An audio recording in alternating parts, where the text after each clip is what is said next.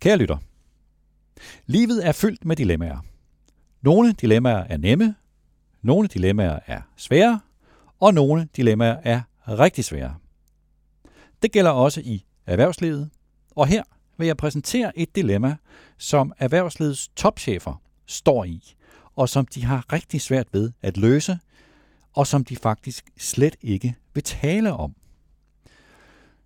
Mit navn er Niels Lunde, chefredaktør på Børsen, og jeg undrede mig, da jeg fik en glad pressemeddelelse ind i min mailbox i november. Den fortalte, at Kirkby og Merlin Entertainments går i gang med at bygge et nyt Legoland i Kina. Jeg kender Lego ret godt. Jeg har skrevet en bog om Lego, og for nogle år siden blev bogen oversat til kinesisk og udgivet i Kina. Jeg researchede derfor ekstra på Lego og Legos forretning i Kina dengang, og jeg lærte, at Lego sælger sig selv ind til myndighederne i Kina med budskabet om, at Lego er mere end legetøj.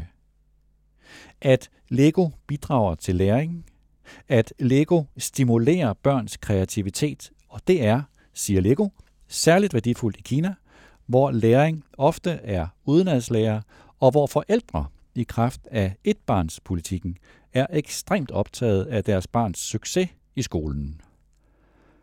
Det er jo helt fint. Men hvordan? Sådan rent etisk. Har Kirkby og Lego det med, tænkte jeg, da jeg læste pressemeddelelsen den dag i november, at på den ene side, så skal alle børn, også børn i Kina selvfølgelig, kunne lege med Lego. På den anden side bidrager Lego til læringen i en totalitær stat, for nu at udtrykke det på den måde. Jørgen V. Knudstorp udtalte i pressemeddelelsen som formand for Lego Brand Group, at, citat, Legos brand har skabt et bånd med kinesiske familier gennem des unikke leg gennem, læring gennem leg-oplevelser. Citat slut. Jeg henvendte mig til Lego og blev henvist til Kirkby, fordi det er Kirkby, der igennem Merlin Entertainments er medejer af Legolandene rundt om i verden. Kirkby svarede på mit ønske om et interview med et citat høfligt nej tak, citat slut. Nå, jeg tænkte, gav vide, hvad andre danske virksomheder med stærke interesser i Kina siger. Jeg rakte ud til Novo Nordisk, hvor svaret fra kommunikationsafdelingen lød, citat, med hensyn til Kina har vi desværre ikke mulighed for at bidrage, citat slut. Så blev jeg selvfølgelig endnu mere nysgerrig og rakte ud til AP Møller Mærsk, til Carlsberg og til Danfoss. Alle tre virksomheder med stærke interesser i Kina. Jeg stillede dem nogle konkrete spørgsmål og fik afslag på et interview. Som jeg ser det, så står danske virksomheder over for tre aktuelle politiske udfordringer i Kina. Den første udfordring er den såkaldte dekobling, hvor Kina i landets erhvervspolitiske plan Made in China 2025 har en målsætning om at gøre sig mindre afhængig af udenlandske interesser og udenlandsk teknologi. Det er spørgsmål 1. Hvilke udfordringer skaber det for danske virksomheder, og hvordan imødegår de udfordringerne? Den anden udfordring er menneskerettigheder. Dansk Industri skriver i en nylig pjæse, kalder Kina vejen til velstand, om hendes og Maurits konflikt, som mange sikkert kan huske, med kinesiske myndigheder om at samarbejde med leverandører i Xinjiang-provinsen, hvor mange mennesker fra landets muslimske mindretal bor. Citat. Sagen illustrerer, hvordan internationale virksomheder i stigende grad skal manøvrere mellem en nationalistisk stemning i Kina og hård kritik af landet i Vesten og andre regioner. De fleste større internationale virksomheder har strikse CSR-principper, som ofte er uforenelige med virkeligheden i Kina. Citat slut. Spørgsmål 2 lyder sådan. Hvordan oplever danske virksomheder det voksende etiske dilemma, som Dansk Industri skriver om i den pjæse? Den tredje udfordring er omkring databeskyttelse. Kina vedtog sidste år to datalove, Personal Information Protection Law og Data Security Law. De to love betyder, skrev Financial Times i efteråret 7. september 2021, med anonyme kinesiske ledere som kilder, at man som vestlig virksomhed skal etablere et lokalt datacenter, og også at myndighederne har adgang til data. Og det er så mit tredje spørgsmål. Er det i overensstemmelse med danske virksomheders værdier om databeskyttelse? Jeg forelagde disse tre udfordringer for de tre virksomheder. Danfoss, AP Møller Mærsk og Carlsberg og bad om topchefens kommentar. Hos Danfoss og AP Møller Mærsk oplyste kommunikationsafdelingerne, at man ikke ønskede at svare på spørgsmålene. Carlsbergs pressechef Nina Brønden Jacobsen skrev i et skriftligt svar til mig, citat, Vi følger naturligt landets lovgivning på samme måde, som vi lever op til vores egne politikker, herunder hvad angår arbejds- og menneskerettigheder samt databeskyttelse. Vi er naturligvis opmærksomme på geopolitiske strømninger og vurderer løbende, hvordan de eventuelt kan påvirke vores forretning. Citat slut fra Carlsberg. Det var altså ikke muligt at få oplyst, hvordan de tre virksomheders værdier om for eksempel databeskyttelse harmonerer med Kinas nye datalove. Bare for at illustrere det, så fandt jeg tre citater. En hver kan gå ind og finde dem på de tre virksomheders hjemmeside. De har jo mange værdier, Code of Conduct og hvad de kalder det, på deres hjemmesider. For eksempel så skriver Danfoss om databeskyttelse på sin hjemmeside, citat, Danfoss respekterer retten til privatliv, uanset om det er vores nuværende eller potentielle medarbejdere, vores forretningspartnere eller de mennesker, der bruger vores produkter, citat slut. AP Møller Mærsk skriver på sin hjemmeside, citat, For Mærsk er information et værdifuldt aktiv, og uautoriseret offentliggørelse eller misbrug kan påvirke virksomheden, vores kunder, leverandører, forretningspartnere og vores kollegaer, som har betroet os denne information. Citat slut. Og Carlsberg skriver på sin hjemmeside, citat, Carlsberg udviser passende og ekstra omhyggelighed for at sikre, at følsom personlig information, for eksempel data om etnisk omrindelse, politiske holdninger, faglig organisering, genetiske data, biometriske data og helbredsdata, ikke bliver offentligt tilgængelig. Citat slut. Det svære spørgsmål er, kan Danfoss, AP Møller Mærsk og Carlsberg stå inde for disse værdier i Kina? Topcheferne er tavse. Når danske virksomheder holder lav profil i Kina, så adskiller de sig ikke fra udenlandske virksomheder. Internationale medier skriver ofte om det tema, men virksomhederne er tavse. De udtaler sig kun enten når de er kommet galt afsted i Kina, eller når de har valgt at trække sig fra landet. Kort før jul kom store virksomheder som Intel og Walmart i klemme i forhold til en ny amerikansk lov, der vil imødegå brud på menneskerettigheder og undertrykkelse af det muslimske mindretal i Xinjiang-provinsen. Intel måtte undskylde offentligt over for, citat, vores respekterede kinesiske kunder, partnere og offentligheden, citat slut. Det amerikanske tech-magasin Wired skrev om de nye datalove, at citat, udenlandske virksomheder, der ikke retter sig efter Personal Information Protection Law eller skader Kinas nationale sikkerhed, risikerer at blive placeret på en sort liste, der effektivt vil forhindre dem i at håndtere kinesiske persondata. Citat slut. De to amerikanske tech-virksomheder Yahoo og LinkedIn forlod Kina i 2021 Yahoo gjorde det samtidig med vedtagelsen af den seneste datalov, og ifølge britiske BBC var Yahoos begrundelse, citat, et stadig mere udfordrende kommercielt og juridisk miljø i landet, citat slut. LinkedIn forklarede ifølge Financial Times, at myndighederne havde givet virksomheden besked på at, citat, rydde op i sit indhold, citat slut. Hvad skal man mene om det?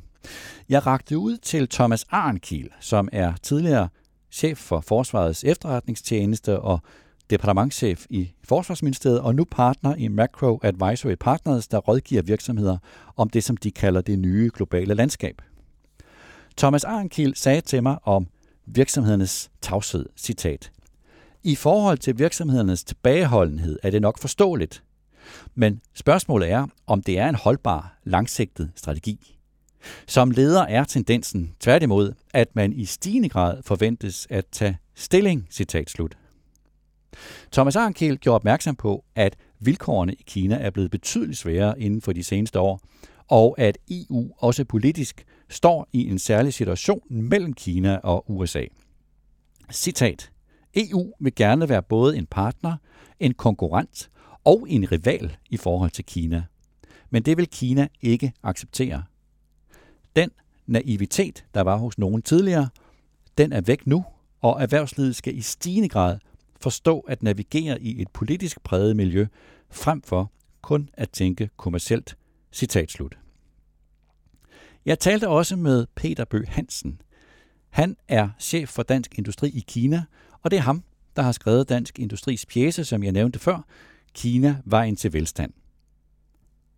Peter Bø Hansen sagde til mig, citat, I Kina har virksomheder meget at tabe på at udtale sig kritisk om lokale forhold.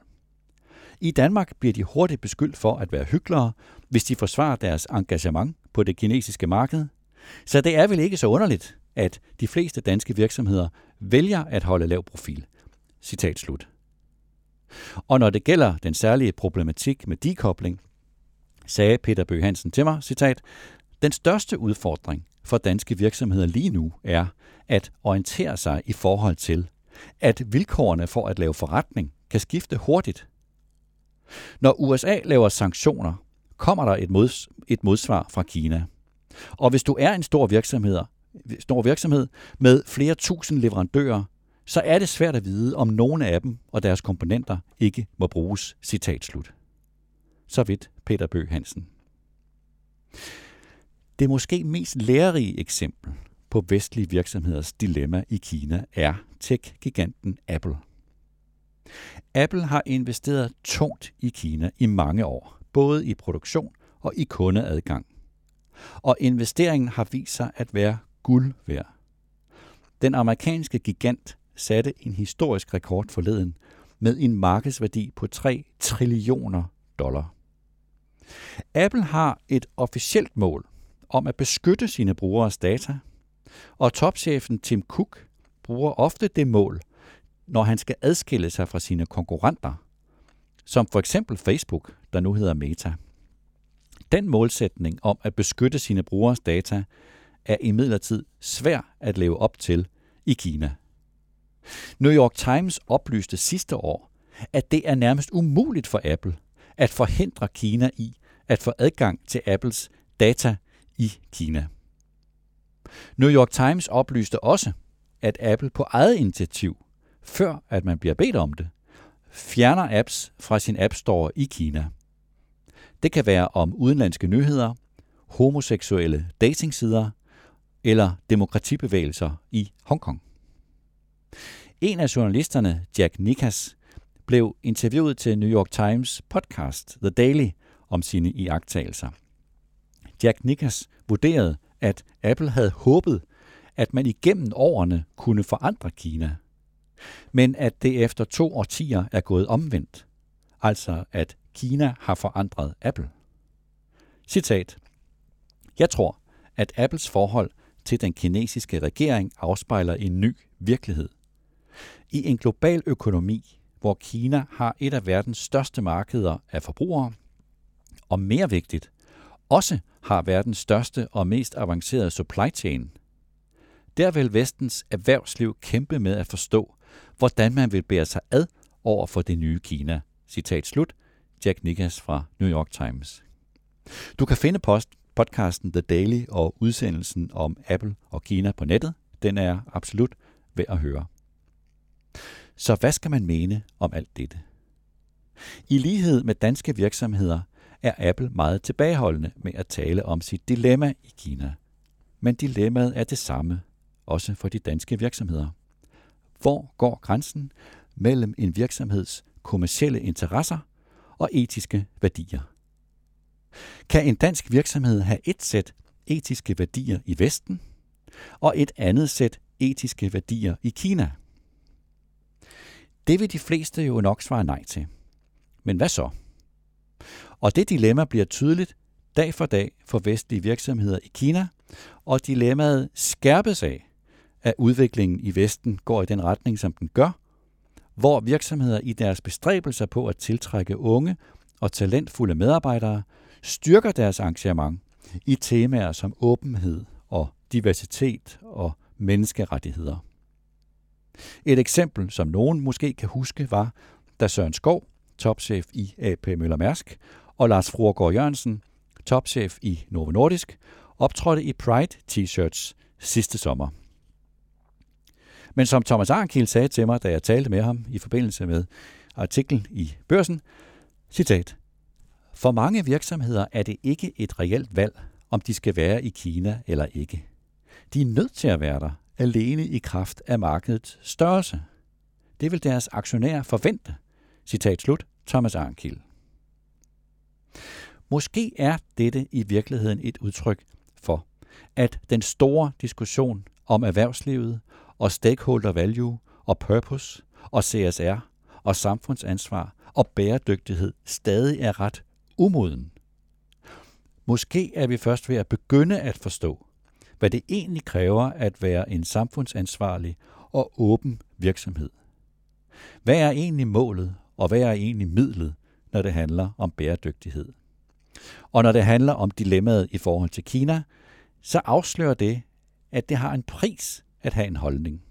En holdning er ikke gratis at have. En holdning tvinger en diskussion til at forholde sig til sin etik og til at forklare, hvor langt man er villig til at gå. I agttagelsen, at denne diskussion endnu er umoden, er ikke min, men min chefs, Bjarne Korydons.